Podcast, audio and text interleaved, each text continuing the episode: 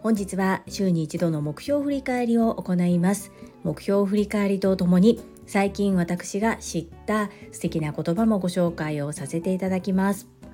このチャンネルではサラリーマン兼業個人事業主であるパラレルワーカージュリが家事育児仕事を通じての気づき工夫体験談をお届けしています。さて皆様は素敵な週末をお過ごしでしょうか？本日も本題に入る前に告知と私の大好きな Voicy チャンネルをご紹介させてください。まずは告知です。7月29日土曜日兵庫県西宮市勤労会館大ホールにて株式会社新規開拓代表取締役社長朝倉千恵子先生の講演会が開催されます。開場13時開演14時16時終了予定となっております。こちらのコミュニティのところに詳細を貼っておりますのでぜひご覧いただきたいです。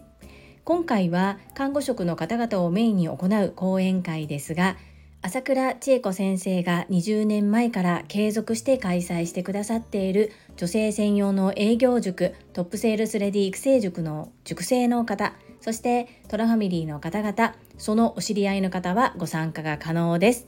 この配信を聞いてくださっている方の中でどちらのコミュニティにも属していないという方いらっしゃいましたら私までご連絡いただければご紹介をさせていただきます。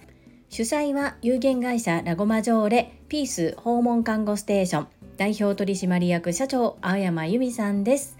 青山由美さんは女性専用の営業塾トップセールスレディ育成塾こちらオンライン版の第6期第8期の卒業生でいらっしゃいます。私はオンライン版第7期の卒業生ということで全力で応援しております。皆様のご参加お待ちしております。そして7月はもう一つ塾生が主催する講演会がございます。7月20日木曜日18時30分から静岡県静岡市にてこちらスタンド FM のさなえチャンネルを配信されているさなえさんが主催の朝倉千恵子先生のナイトセミナーがあります。こちらもコミュニティのところに詳細お申し込みフォームズなどを掲載しております。お近くの方ぜひお申し込みいただき有意義な時間をお過ごしください。7月に塾生が主催するセミナー目白押しの朝倉千恵子先生は Voicy のパーソナリティを務めておられます。毎週月曜日から金曜日お昼の11時30分から配信を行ってくださっています。昨日は配信がありませんでしたので私の好きな回をご紹介させていただくコーナーです。2021年10月29日タイトル相手の話を120%聞く秘訣は？です。朝倉千恵子先生が大切にしていることそれをお話しくださりそしてなぜその考えに至ったのかというところを事例を用いてお話をくださっています。私は今相手に自分の思いを誤解ないよう届けたいそのためにどのような話し方言葉の使い方間の取り方をすればいいのかということをものすごく考えています。ですが話し方を学ぶよりも聞くことが大切という言葉をよく聞きます。ということはまず聞けるようにならないとうまく話せないんだろうなというふうに理解をしています。たまたまですがそういった本に出会ったり今回ご紹介させていただこうと思ったのはタイトルを見てあ今の私に必要なことだなと思ったのでもう一度聞かせていただきました。そしてやっぱり恥ずかしいんですけれども私が一生懸命何時間もかけて書いたこの配信へのコメントを読ませていただきます。朝倉先生が相手の話を聞くときに意識されている話を最後まで聞く相手が何を言わんとしているかということを遮ったり話の腰を折ったりしない自分を主張しない今日から私も TTP させていただきますね。相手の話を聞く力を伸ばします。朝倉先生本日も学び多く心温まる配信をありがとうございます。ということで書いてますね。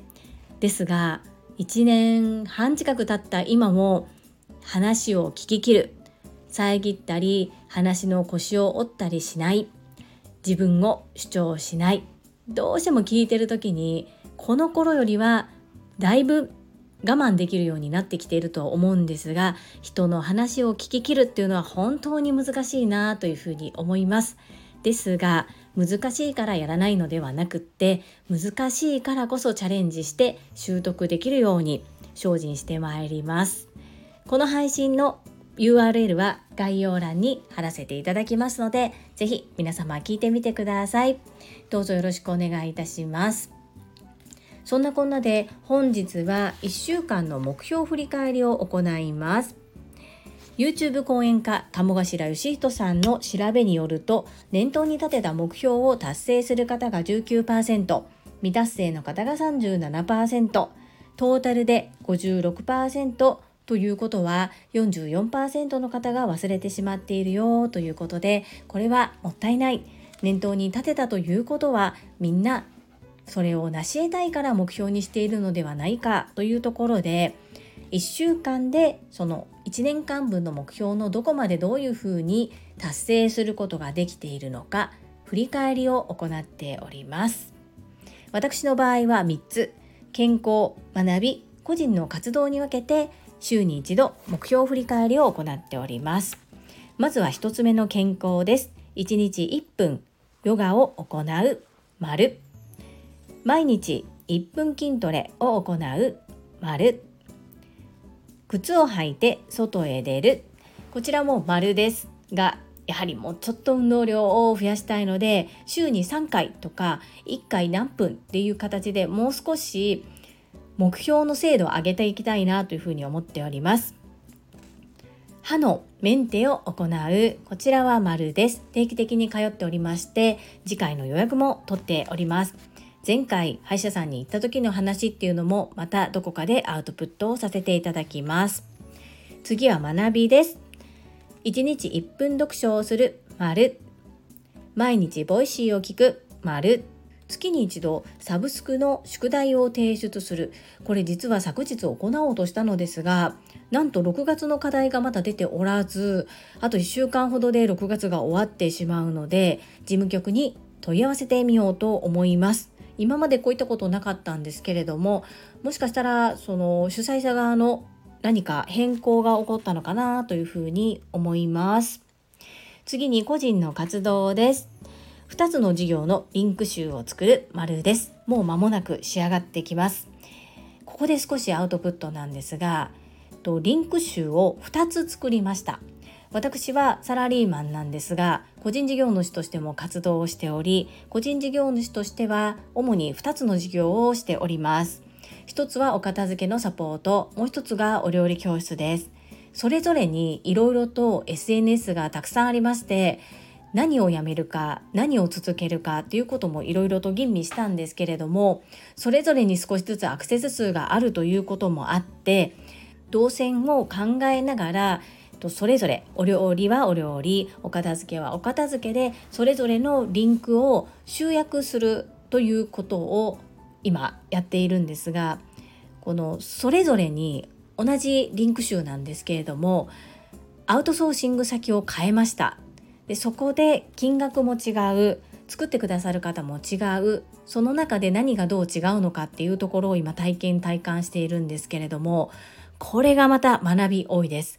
ここについてもまたどこかでアウトプットをしたいと思います。2つ目名刺を作り直す。こちらは丸です。3つ目パワーポイントの作り方を学ぶ。三角。4つ目来年の確定申告に向けてデータの整理を月に一度行う。こちらはまだです×です。5つ目片付けのオンライン講座を作る。こちらは9月開講目標として今動いております。6つ目、デコ巻き寿司のラグジュアリー戦略を行う。こちらはまだ学び中で形になっておりません。三角です。皆様はいかがでしょうか？私はこの週に一度目標を振り返ることによって自分がどこまで何を進めているのかどういう進捗なのか全く手をつけていないかということがよくわかりますそのおかげさまでスモールステップ少しずつではありますがいろいろと前に進めていることが実感できています。やはり目標を振り返るっていうのは大切だなというふうに感じております。ぜひ皆様もご自身の手帳やノートに書いたりもしアウトプットする場所が点々点ということであればこちらのコメント欄をご活用いただいてもいいですのでぜひ目標振り返り行ってみてください。そして本日は私が最近知った言葉2つをご紹介させていただきます。1つ目友達と話をしている時の話です。私がなかなか自分の思い思う通りにいかないなと思った時にそのお友達が言ってくれた言葉先を見て未来を見て落胆するよりも今今を大切にというふうに言ってくれました。そうですよね。今の積み重ねが未来を作るので今大切にできないと素敵な未来もありませんよね。こんな素敵な言葉書きをくれる友達に感謝です。そしてもう一つは本の中で私があこの言葉を大切にしたいなと思ったことを紹介させていただきます。体は食べたものでできている。心は聞いた言葉でできている。未来はこれから発する言葉でできている。だからどういう言葉を使うかいつも自分に問いかけている。私もこの言葉を大切にしていきます。本日の配信が良かったなと思ってくださった方はいいねを。今後も聞いてみたいなと思ってくださった方はチャンネル登録をよろしくお願いいたします。皆様からいただけるコメントがとっても励みになっております。そして私の宝物です。コメントをいただけたり各種 SNS で拡散いただけると私とっても喜びます。どうぞよろしくお願いいたします。ここからはいただいたメッセージをご紹介いたします。第666回気づき自分事として捉えるか他人事として受け止めるかにお寄せいただいたメッセージです。マインド TU さんからです。ジュリさん666回目の配信おめでとうございます祝くす玉シャンパンクラッカーそして過去回からの学びもありがとうございますトップコメンテーターのジュリさんからいつも学ばせていただいています。すべて自分事として捉えているジュリさん素晴らしいです。私もジュリさんのように広い心で受け止められるよう器を広くし大きくしていきます。せーの、ジュリさん絶好調。マインド TU さんメッセージありがとうございます。666回目の配信に対してのお祝いもとっても嬉しいです。人生は学びの連続だなと今47歳になっても思っています。そして受け止め方によって自分の感じ方も変わる。だからこそいろんなことを自分事として捉えて吸収していきたい。そういうふうに思っております。私ももっともっと器を広くして心の広い人間でいたいです。いつも絶好調なマインド TU さんメッセージありがとうございます。次は667回読書感想嬉しい言葉が自分を変えるにお寄せいただいたメッセージです。高尾さんからです。樹里さんおせっかいイコールホスピタリティ。今だけここだけあなただけ。おせっかいしてもらえることは相手から私へのプレゼントだなって思いました。普段は親切かっこサービスを届ける。ここぞという時はおせっかいかっこホスピタリティを発揮して届ける。私もやっていきます。今日はバックの音声にりんちゃんの歌声を発見しました。元気なりんちゃんにパワーをいただきました。りんちゃんありがとう。ティキオさんメッセージありがとうございます。この村上信夫さんが教えてくださった言葉の変換とっても素敵だと思いませんか？とても感銘を受けました。共感していただきとっても嬉しいです。ありがとうございます。そうなんです。やっぱり聞こえちゃいましたか？収録をしている時に一人でお風呂に入ってもらったんですけれどもなんだか絶好調でしてものすごい大きい声で歌いながらお風呂に入っていました。ものすごく機嫌良かったですね。何の歌を歌っていたか聞いてみたんですけれども自分で作った歌だったみたいで。まあ機嫌良くてよかったなというふうに思います。ティキオさんメッセージありがとうございます。続きましてインタビューはうなみいくよ元局アナウンサーさんからです。樹里さん久々にゆっくり。放送を聞くことができました。張りのある気持ちの良い声ありがとうございます。そして喋り出しも工夫されているのですね。本物から学ぶって大切。そして講演会のこともシェアしていただきありがとうございます。どちらも大盛況盛り上がること間違いなしですね。うなみいくよさんメッセージありがとうございます。そしてとってもお忙しくされている中配信を聞いていただけていること感謝申し上げます。ありがとうございます。はいいろいろと試行錯誤して瞑想しております。そんな中で少しずつでも自分らしい配信お客様にとって聞き手にとって聞き取りやすい配信を目指していきます。講演会7月に2つも塾生が主催でということで私の住む兵庫県とうなみ姫がいらっしゃる静岡県どちらでも開催ですね。そしてさなえチャンネルのさなえさんの配信でチーム静岡でこう盛り上げていくっていうことを聞きました。まるまる支部とか何々県グループとかあるわけではないですけれどもこうなんとなくこう集まってみんなで助け合えるって素敵だなというふうに思います。どちらも大成功間違いないです。うなみいくようさん、メッセージありがとうございます。最後に、ゆふこれたかさんからです。ジュリアーノへ、親切はサービス、おせっかいはホスピタリティ、この表現は素晴らしいですね。これ、朝倉先生へのコメント返信でシェアできそうな言葉です。個人的には、日本人の優しさは親切、韓国人の優しさはおせっかいってイメージがあります。夫系専学科語員にこれたかのメッセージありがとうございますそうなんですよ。この言葉聞いた時にすごく心がポカポカしました。村上信夫さんは一度しかお会いしたことないんですけれどもたった2時間の中でこうものすごく言葉を大切にされている方だなという印象があったんですね。そして書籍を読ませていただいてたまたま選んだ本ですけれども私にぴったりな言葉がたくさん載っていました。おせっかいはホスピタリティ自分のことを棚に上げてでもどなたかの役に立ちたいおせっかいをしてしまうそんな私にとっては本当に嬉しいお言葉のプレゼントをいただきました。そうですね。今私がもし朝倉千恵子先生のコメントをかけるとしたらこの言葉知った言葉をお伝えさせていただいて他の方にも共有できたらなそんな風にも思える言葉です。そして日本人の優しさは親切。韓国人の優しさはおせっかいこれはもう韓国人気質をある程度知っている私からしたらわ分かるっていう感じですがあまり韓国人のことを知らない方にはピンとこないかもしれませんね。そしてこうちょいちょい挟んできますね、韓国語。おっとっけ戦艦カゴインにどのように考えますか？っていう韓国語ですけれども、など、クロッケ戦学系。私もそういうふうに思います。これたかのメッセージありがとうございます。はい、いただいたメッセージは以上となります。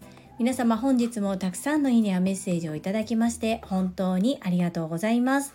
とっても励みになっておりますし、ものすごく嬉しいです。心より感謝申し上げます。最後に2つお知らせをさせてください。